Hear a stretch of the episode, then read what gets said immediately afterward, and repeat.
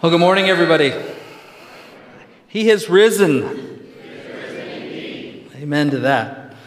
Isn't it good to be all together here this morning to celebrate the resurrection of our Lord?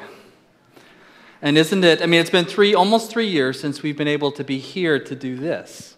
And I would also say, isn't it good to be indoors this year?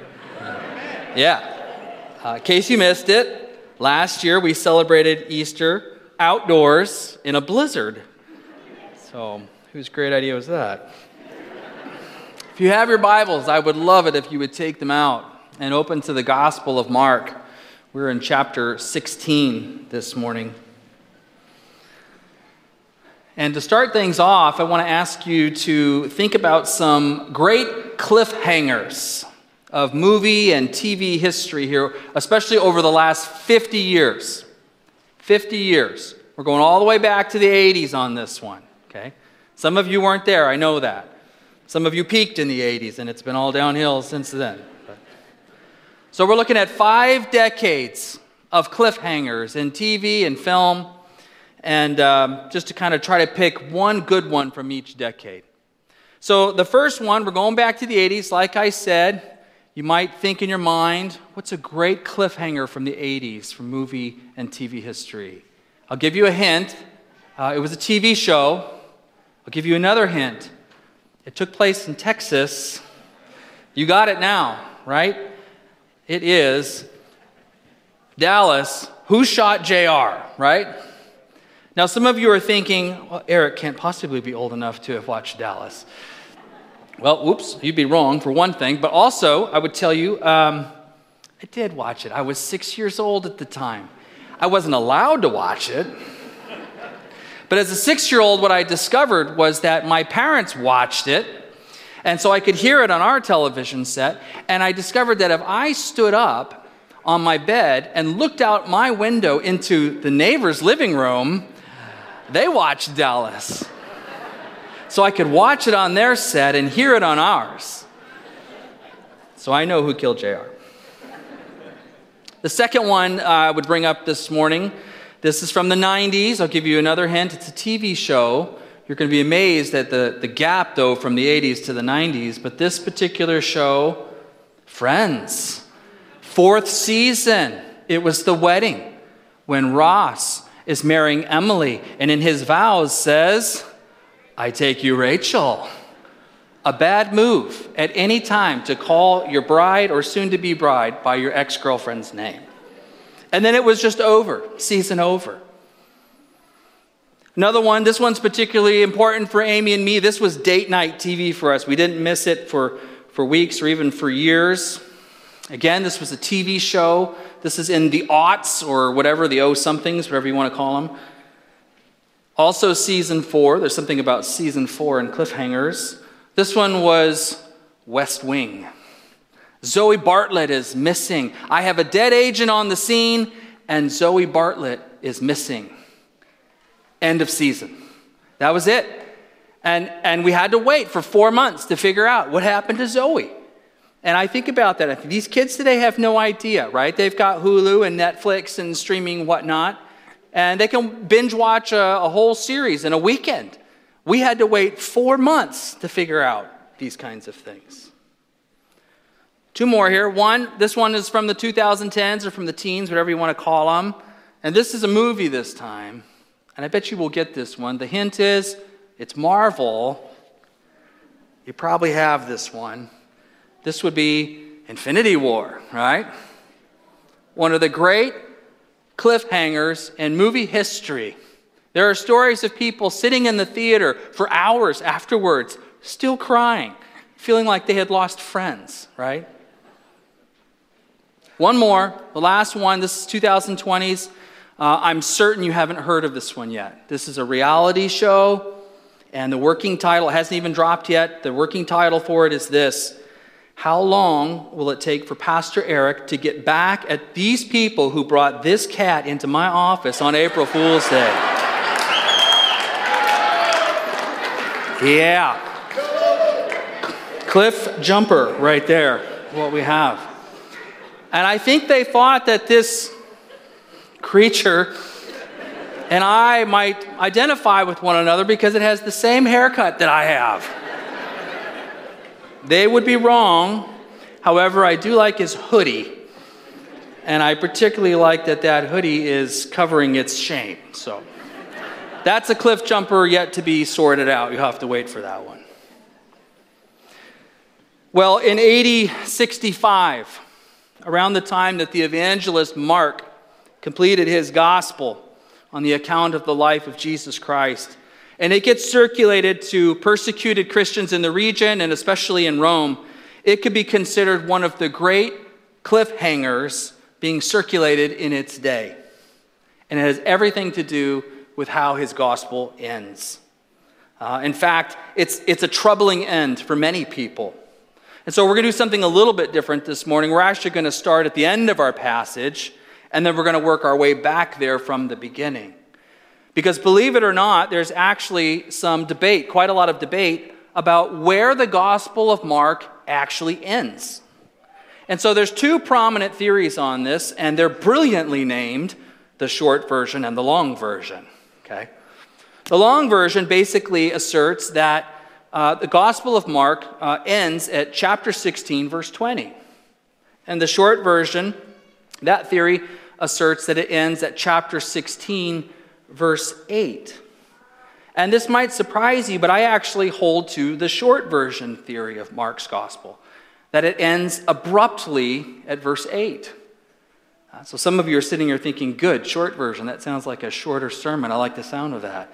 And if you're thinking that, that means you're new. And you can ask around, and they'll tell you otherwise. So I don't actually believe that verses 9 through 20 are actually a part of Scripture. And you can see in your own Bible, if you can see your own Bible in the lower light here, you can see that there's an editorial note that says the earliest manuscripts don't contain these verses. And more than that, when you just look at the language itself, particularly in the original Greek, you can see that it's just not Mark's vocabulary. It's not Mark's style. It doesn't sound like him. And so most scholars basically agree that this is probably like a second century uh, edition, and there's different theories as to why it might have been added, and I won't get into that this morning.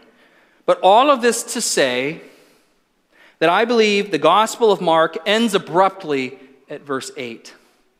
And it's meant to be a cliffhanger for a reason. Trembling and bewildered, the women went out and fled from the tomb. They said nothing to anyone because they were afraid. Well, that sparks some questions, doesn't it? We might ask ourselves what would cause this kind of fear and bewilderment? What would cause these women to want to flee? What is it that they're keeping quiet about?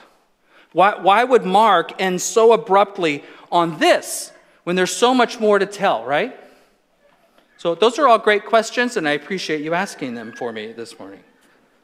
So, now let's work our way from the beginning to that end verse, chapter 16, verse 1. When the Sabbath was over, Mary Magdalene, Mary the mother of James, and Salome brought, spi- bought spices so that they might go and anoint Jesus' body. Very early on the first day of the week, just after sunrise, they were on their way to the tomb, and they asked each other, Who will roll away the stone from the entrance of the tomb? But when they looked up, they saw that the stone, which was very large, had been rolled away. As they entered the tomb, they saw a young man dressed in a white robe sitting on the right side, and they were alarmed.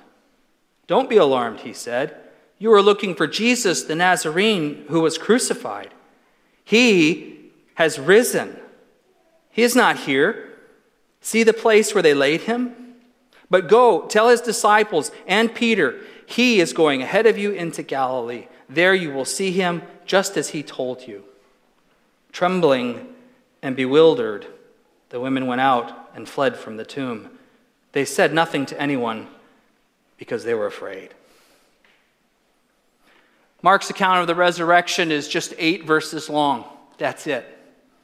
It's, it's the shortest of all of the gospel writers. And I want to just work through this and highlight sort of three features of his account, or maybe three plot points, if you will, so that we can try to recognize what it is that Mark is attempting to accomplish in his telling of the resurrection. And so the first thing I would try to highlight here is this we, we recognize the devotion of these women. The Jewish Sabbath ends at sunset. So around 6 p.m., these women who loved Jesus, who followed him, who heard his teaching, at the first chance of opportunity, they go and purchase spices with which they can anoint his body. This is interesting, too, because we're told in the Gospel of John that Nicodemus, the religious leader who took Jesus' body down from the cross and along with Joseph of Arimathea put him in the tomb, that they had already anointed his body with linens and with over 70 pounds of aloe and spices. And John's account notes that the women saw this. In other words, that the women are doing this is not because there is an unfinished task.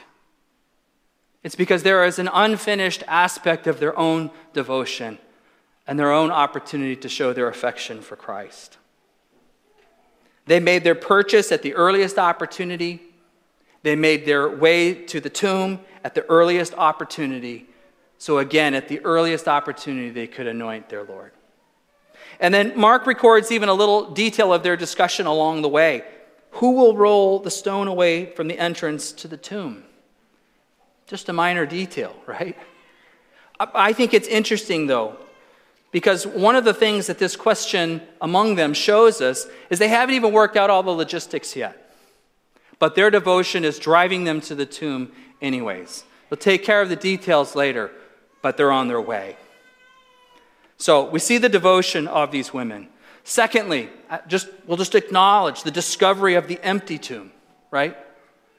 Uh, the other gospel accounts provide so much more by way of evidence and details and testimonies and post resurrection appearances, all of which help to authenticate the historical reliability of the resurrection. And you can imagine, as a preacher at Easter time, you want to grab up all of those things.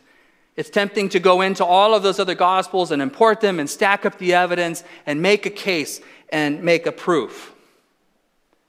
But that's not Mark's purpose. That's not Mark's intent. He is not trying to prove something. Mark is making a point to those who already believe in the resurrection.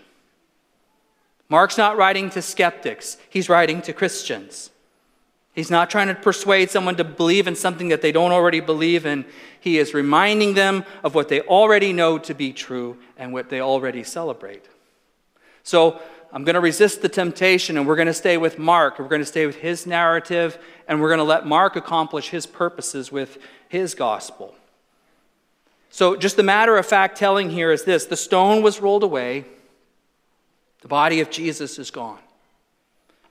The angel declared that he is risen and that they might go into Galilee and see him there. He's already going ahead of them, and they are to tell the other disciples. So, what's surprising here, or what ought to surprise us, is the reaction of these women. If you've been uh, following with us through the Gospel of Mark these last nine months, you know that Jesus has predicted his betrayal on three separate occasions explicitly. These disciples have heard this, and these women who followed him and loved him and heard his teachings, they know this. In other words, this shouldn't come as a shock to them. Rather, this should be the moment of their extreme excitement. We would expect to hear from them, He did it. He did exactly what He said He would do. Against all of the doubts, against all odds, He really did it. We've already seen their devotion on display, right? These are not apathetic women. Early as possible, they made the purchases.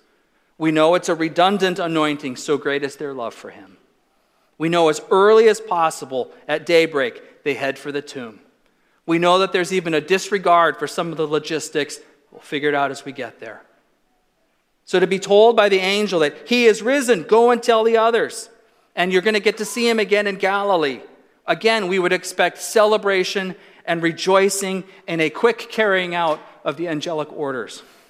But instead, Mark records for his audience, trembling and bewildered, the women went out and fled from the tomb. They said nothing to anyone because they were afraid. The end.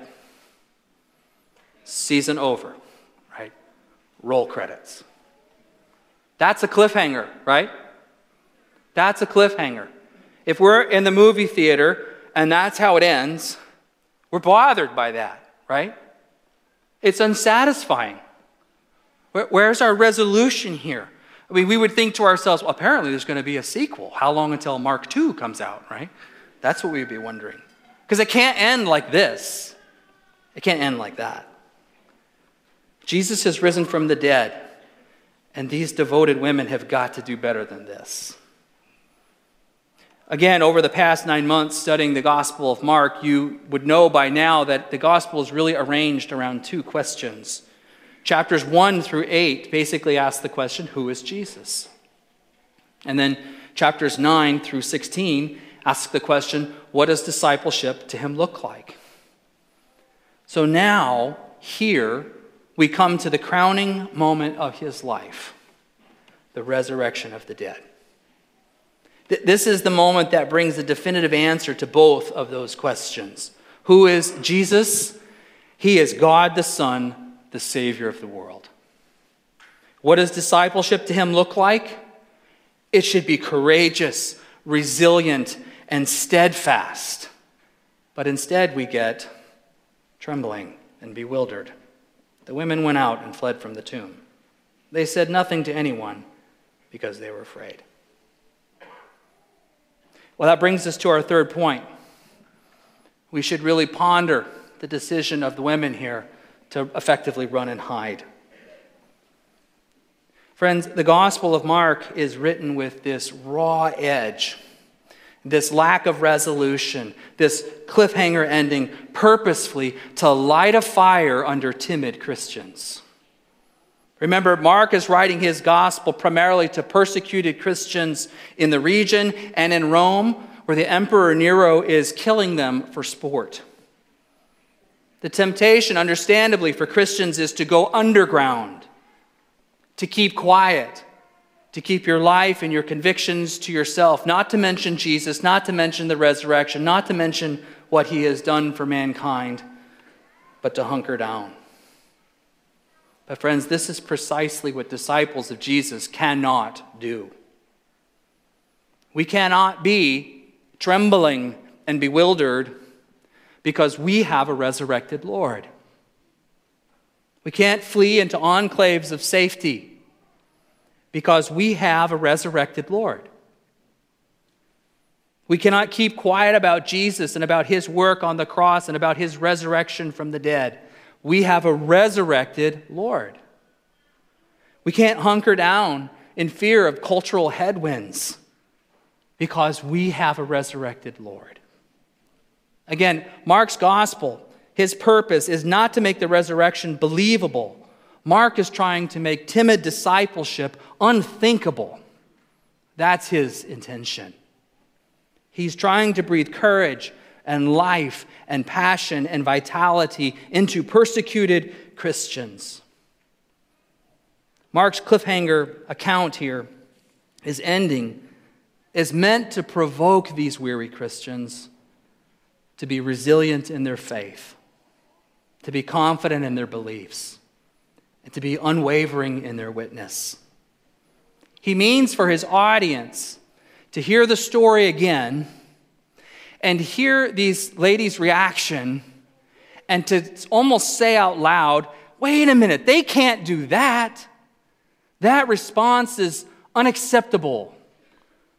And then to hear their critical voice boomerang back to point at themselves. Wait a minute, I can't do that. That response is unacceptable. Christians, Mark's gospel is written to you. It's written to you to embolden you, to empower you, to encourage you, even to provoke you to get on with bold and robust discipleship to Jesus. We're reminded here we do not follow a dead teacher, we follow a risen Savior. Mark's gospel is not trying to provide a defense for the resurrection. Again, he's trying to make timid Christianity undefensible. The resurrection is the pivotal moment in human history. It shows that there is one who creates life, controls life, and has the power over life and death. It shows that the revelation of Moses and the prophets, which pointed to him, were divine, of divine origin and true. It shows that Jesus is the Son of God, very God of very God, as the Creed says. It shows that God so loved us that he arranged for our rescue at great expense to himself. It shows that not only was our sin destroyed on the cross, but the sting of death is destroyed as well. It shows that our death, which is coming for all of us, but for those who have taken refuge in Christ, death is nothing to fear. It is but a transition, maybe even a promotion into eternal life with our Lord. Trembling and bewildered, the women went out and fled from the tomb. They said nothing to anyone because they were afraid. We're meant to be provoked by that. And so, Christian, I ask you, is that going to be your move? Is that going to be your way? Is that going to be your response to the resurrection? Thankfully, the women here would find their voice. They would go and tell the other disciples eventually, and Peter. And they would go on to see Jesus in his resurrected body, and their fear would give way to faith and radical discipleship and proclamation of Christ's resurrection. And I would say, Christian, may that be our story. May that be our witness. Again, Peter would go on years later and he would write these beautiful words in his epistle Praise be to the God and Father of our Lord Jesus Christ. In his great mercy, he has given us new birth into a living hope through the resurrection of Jesus from the dead, and into an inheritance that can never perish, spoil, or fade. This inheritance is kept in heaven for you, who through faith are shielded by God's power until the coming of the salvation, which is ready to be revealed in the last time. In all of this, you greatly rejoice, though now for a little while you may have had to suffer grief and all kinds of trials. These have come so that the proven genuineness of your faith, of greater worth than gold, which perishes even though refined by fire, may result in praise, and glory, and honor when Jesus Christ is revealed. So, Christian, this morning the challenge is to you to live in light of the resurrection with great boldness that it ought to give us. And if you're here this morning and you have never crossed the line of faith, you've never taken refuge in Christ or prayed asking that his sacrifice and the value of his resurrection would be applied to you, then I want to give you an opportunity to do that right now so that you too can live in this boldness that Christ gives to us. So if that's something you want to do, I'm just going to offer a prayer. Right where you are, just say it back to the Lord and you can know that your sins were killed on the cross and that your death is just a transition into eternal life. Would you pray with me?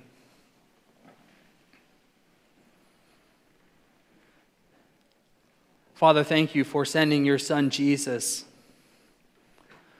for the love which motivated your sending him, so that mankind's sin could be paid for and penalized in him.